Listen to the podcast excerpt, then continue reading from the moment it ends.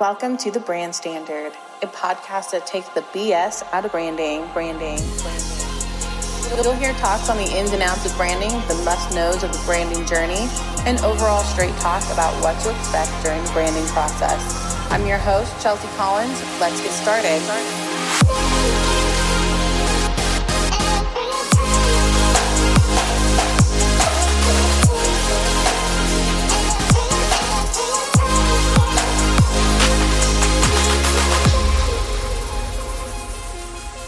Hello, everyone. I am back with yet another unpopular opinion because, as I said before, this month is all about the unpopular opinions in branding. In this episode, I'm going to talk to you about the fact that in order to go the design route, you first have to develop your strategy. Now, most people go straight to the design and uh, get a logo developed, but they don't do anything to give their business a foundation to stand on. As I mentioned in episode two, what is branding and why you need it, I mentioned that a foundation needed to be developed as the first step to accomplish in your business. In this episode, the narrative is still the same and even more so. Okay, so think of your brand design as a basketball hoop, your ideal client as the basketball, and your business strategy as a play from a playbook. Your brand design, the basketball hoop, is the beacon to get where you want your ideal client, the basketball, to end up. Well, in order for that to happen, you have to have a strategic plan or play from a playbook. Now, if we were to go back a few steps, in order for you to be able to pick a play from a playbook, the coach would need to do research and see what plays would have the most impact to achieve points and make it easier to win the game. That research being done for the playbook is how you get your business strategy or play. So let's talk about the research needed to be done to develop your business strategy. First thing to do would be to figure out who your ideal client is. In order to do that, you would think about a real person. This could be a past client, family member, or acquaintance that you know you can help with your service. You would list characteristics, hobbies, likes, etc. about this person. This gives you a tangible person that you can think about when marketing. For example, my ideal clients for my business are men and women who are in their 30s to mid 50s or 60s who are interested in starting their branding journey. These men and women are small business owners and they pride themselves on creating a great experience for their clients while working with them. They currently don't have any solid branding and are ready to go the next step in their business by hiring a brand designer to help them create a brand that their clients will gravitate towards as well as bring success to their businesses.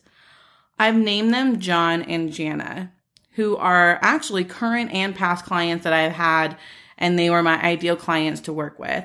Now, let's take it back to my college days, maybe even your college days. A SWOT analysis could be a good tool for you to use to create a strategy for your business that lays out your strengths, weaknesses, opportunities, and threats about your business.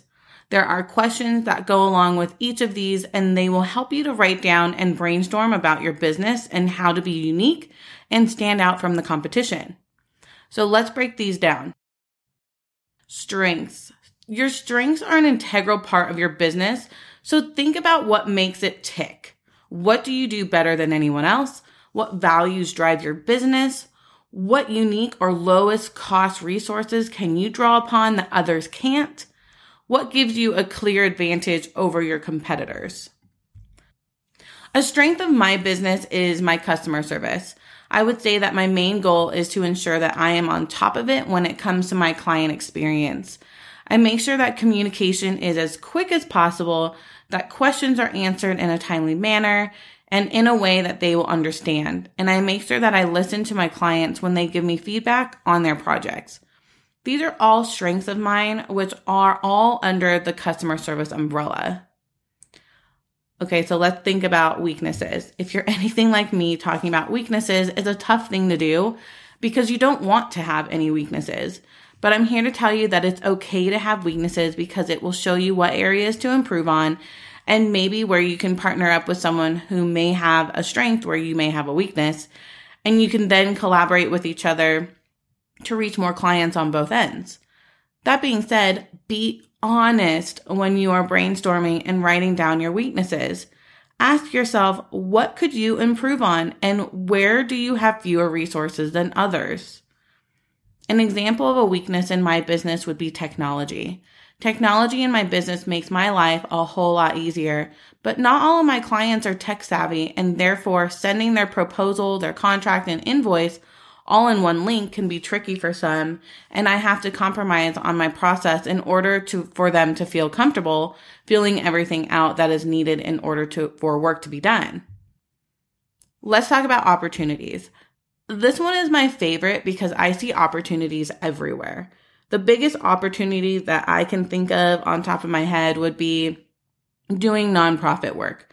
It may not pay the most, but it will pay in full for your heart and soul. Plus, if you think about it, nonprofit organizations have fundraisers and gala event nights which cater to hundreds, sometimes thousands of people. And that gives your business an opportunity to get in front of a lot of eyes. You never know who will be attending and they could become your best client.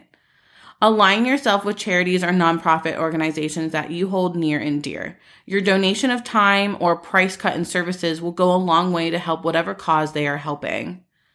Another opportunity would be to learn industry specific technology or products that will put your business ahead of your competition.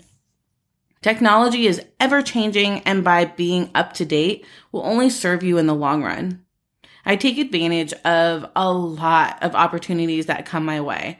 I personally love to work with nonprofits because they are fighting for a cause that I believe in. And if I take part and make some kind of difference, then I'm taking that opportunity. Other opportunities that I love are collaborations with people and businesses in my industry. One in particular would be my brand photographer, Casey Jade of Casey Jade Photography. Collaborating with her is a perfect opportunity for me because our businesses line up. She does branding photo shoots and I, and headshots. And so pairing her photo shoots and my branding services is definitely a dynamic duo.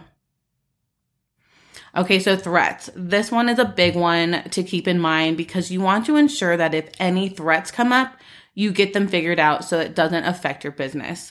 Cost of your service or product could be threatened depending on the going rate in your industry.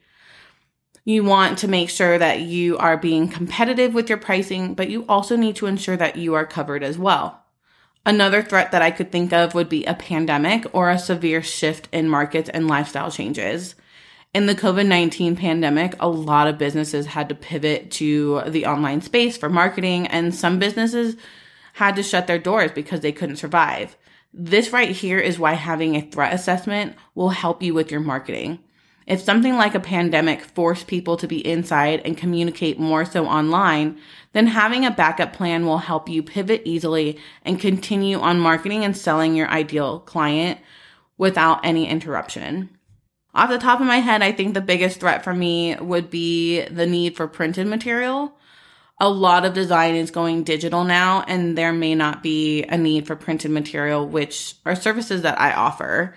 Business cards are the biggest threat because there's a technology out there where you can send your information digitally and no longer need printed business cards. You can even just go up to someone and say, Hey, what's your contact information? And they'll just put it in their phone whenever printed materials becomes obsolete, then I will pivot to more digital design. And that's something that I can easily maneuver because I've already thought about it and came up with a plan to implement it. Typically, a SWOT analysis is done before even starting a business or at the very least in the beginning stages of a business. But I think it could be a good tool to use to set up a strategy for your business before jumping into the design side of your branding. It allows you to really deep dive into your business and understand how it's going to work or how it is currently working. And if there are anything that needs to be tweaked or changed in order to be the most successful. This tool, along with mission statements and understanding who your target audience or ideal client are, all things to help you create a strategy. Because at the end of the day, you want to put that basketball into the hoop and win the game. Thank you so much for joining me for this topic today. If you haven't picked up my branding starter kit yet, be sure to check it out at www.double8designstudio.com slash get the kit, www.double, the number eight, design, D-E-S-I-G-N, studio, S-T-U-D-I-O dot com slash get the kit, or you can find it in the show notes below. Trust me, it is packed with everything you need to know as you get started on your branding journey, or if you're looking to rebrand your business. I'll be back with the next and last unpopular opinion on Wednesday. Talk then.